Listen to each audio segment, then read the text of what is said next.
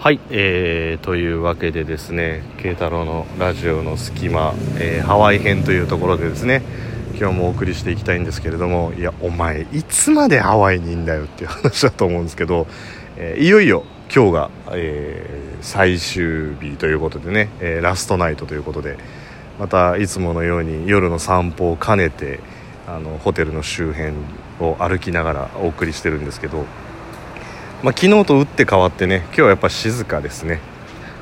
あの、まあ、軽くあのジョギングしてる人がいたりとかスケボー乗ってる人したりしてる人はいますけど基本的にはあのもうみんな今日は静かな夜。レストラン昨日もいっぱいいたレストランもう今人も数人ぐらいしかいなかったりとかするんで今日はもう静かな夜っていうところでね。いやまあ今日最終日っていうことで、まあ、何しようかっていうことで今日まあ最終日だしもうね日本帰ったら寒いしっていうところで、まあ、また海に行くかっていうところで、まあ、今日、あのー、昼間はずっと海にいたんですけど皆さん、あのー、うっかりミスってすることあるじゃないですか。ボンミスとかあのよく行ったりとかしますけどねあの本当になんでそんなミスしちゃったのとかそういうことって、まあ、仕事においても私生活においても何でもあると思うんですけど僕もちょっと今日うっかりミスをしちゃいまして今ですね左腕が死んでますって。いうね左腕が本当もう今スマホを持つのですらもうちょっときついあの状態なんですけど、まあ、何が起きたかって言ったらね、まあ、ちょっとあの左腕をちょっと痛めつけて修行をしてたんですけど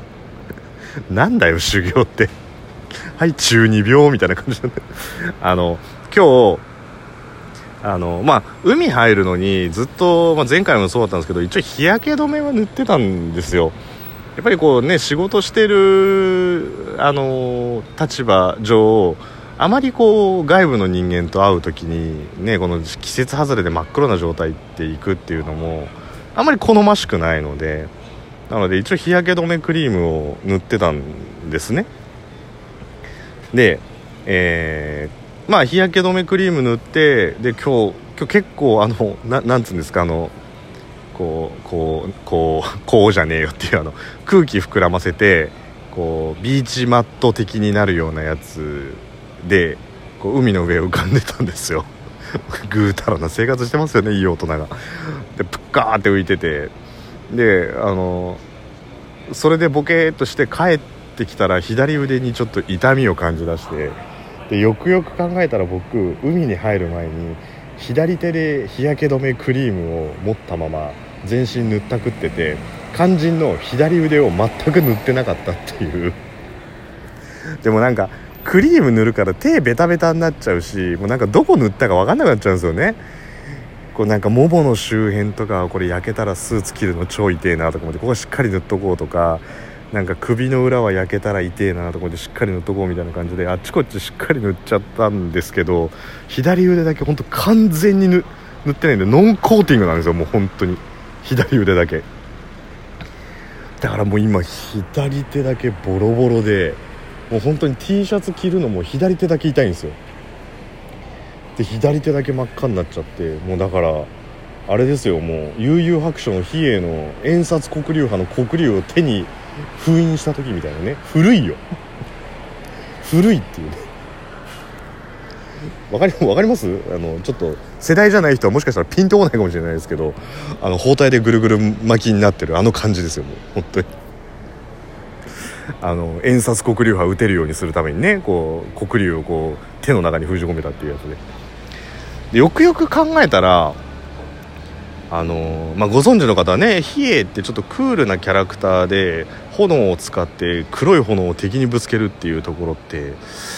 これちょっとサスケのアマテラスと似てるっていう意味ではちょっとキャラかぶってんじゃねえかなみたいな。うんそこ今どうでもいいだろ今。そこ今ハワイ来てまで話す話じゃねえだろ。え、まあまあまあまあ。もうだからもうななんかもうね最近風に言うともう左腕にずっとアマテラスがいるみたいな感じですよねアニメ見ない人全然わかんない状況、まあ、とにかく真っ赤に焼けちゃってるっていう状況なんですけど。もう一体あとはねもうあの SPF50 のあのクリームガシガシ塗ってたんで全然平気なんですけど。ちなみにその SPF って皆さんななんだか知知ってます？僕あんまり知らないで塗ってたんですけど SPF30 とか50だ SPF ってサンプロテクションファクターっていう略なんですけどなんかこう30より50の方が超効くぜみたいな その根拠のない度数だと思ってたんですけどあれそうじゃなくてだあの50時間日焼け効くよとか30時間日焼け止めできるよとかってそういうことかなと思ってたんですけどなんかそういうことじゃなくてなんか一般的に紫外線が当たりだしてから日焼けを起こし始めてしまう人がですね。っていうのが、まあ、個人差はあるらしいんですけど大体15分から20分ぐらいらしいんですね。その直射日光をずっとだから太陽に直に当たってる状態で日焼けし始める状態っていうんですか。でそれを SPF30 だと30倍遅らせることができるっていう意味らしいんですよね。僕初めて知ったんですけど。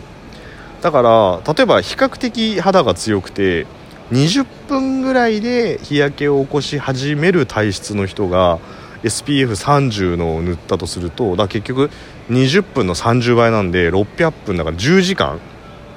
10時間あの日焼けにかかるまでに時間を延長することができるらしいんですよ。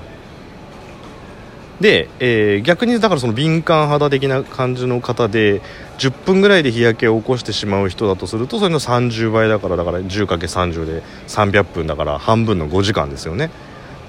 5時間っていう。だからこれが、えー、SPF50 だと50倍だし30だと30倍の時間延長することができる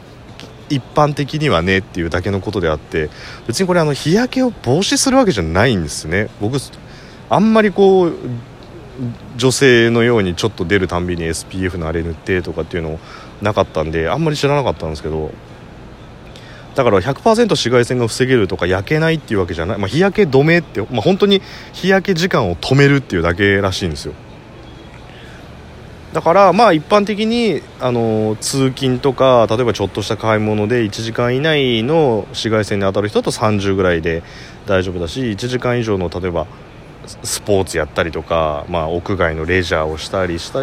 りする人は50を使った方がいいし結局時間が経つと、まあ、効果が減少してきちゃうしこれって多分あくまで理論値だと思うんで汗をかいたりとか汗拭いたりとかっていうことでまた状況変わってくるだろうからそういうことで、まあ、変わってくるっていうことらしいんですよね。全く知らずに使ってたんですけど。まあ、全く知らずに使ってたで左腕だけに関してはま使ってなかったんですけどね。だまあこの要するにその強さとかっていうよりは時間のあの何倍遅らせるんだもう海洋圏みたいな感じですよね。もう SPF30 だと海洋圏30倍みたいな。海洋圏30倍って結構すごいよな。そういう問題じゃねえよっていう、ね、なんだ今日アニメ縛りかなんか。っていうことらしいんですよ。なので、まあ、あの初めて知ったなっていうのであのちょっと調べた内容そのまま今ラジオでお送りしてるだけなんですけど。でまあそんなこんなであの夜はね夜でちょっとあのなんだっけな名前。タンタンタラスの丘っていう丘があってでその丘を、えーと、結局ハワイの市街地から車で15分20分ぐらいのところで行けるとこなんですけどそれぐーっと上がっていくとあのハワイの夜景が一望できるっていうとすっごい綺麗なとこだったんですよ。夜で真っ暗で何にもなくてとてもじゃないけど1人で行ったら怖そうなとこなんですけど有名なとこなんで車が超たくさん止まってて真っ暗な中でも観光スポットみたいな感じになってたんで、あのー、すごいにぎわってたんですけど本当にそこからハワイの街がこう眼下が見えるっていう多分あれ昼間だとダイヤモンドヘッドの方まで見えると思うんですけど夜だから夜景が見えてたんですけどまあそんな感じでねあの今日あの写真もちょっと撮ってきたんでこんな感じに見えますよっていうのをまたちょっとツイッターで上げてみるのでよかったらそんな風に見えるんだみたいな感じで見ていただければと思うんですけども。なのでまあハワイ初心者としては僕本当にあのテレビでやってるようなメジャーなとこしか知らなかったんですけど結構いろんなとこ行ったりとかあと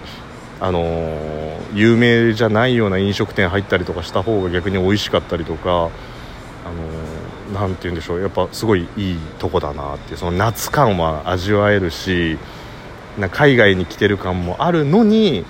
やっぱり日本人が多いっていうところを意識してからどこ行っても日本語表記があったりとかあと日本語が話せるスタッフがいたりとかするんでさほどその全然違う、まあ、ニューヨーク、まあ、昔行ったことあるんですけどニューヨークなんか行くよりは全然あの言葉にも困らないみたいな。だからまあね芸能人はじめとしてハワイにファンが多いのはこういうことなんだなっていうのはすごいちょっと分かったんですけど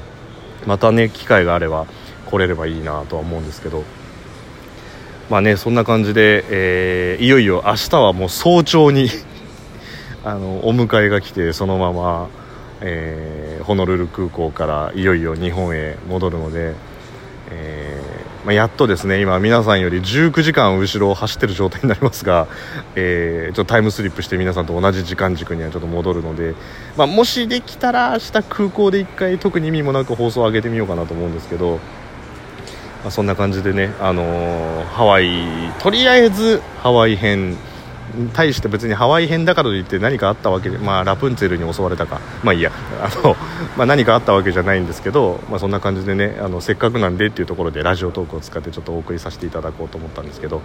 あとは、えー、ドキドキしながら、えー、これをアップして今日は休もうかなと。あの本当に海外はあの想像以上にあの回線弱いんですよ。w i f i 含めて。だからあのアップロードがすごい遅かったりとか普通に回線状況いい状況でも多分日本だと考えられないと思うんですけど30秒40秒ぐらいかかるんですよ。トークアップするのに。なのでちょっとそれを見届けて、えー、眠ろうかなと思いますので、えー、いよいよハワイの最終日というところで、えー、お送りしてきました、まあ、チャンスがあれば明日もう一回アップしますけれども、まあ、そんな感じでハワイから慶太郎がお送りしましたので、えー今まで、え聞いていただきましてありがとうございますということで、え終了したいと思います。ありがとう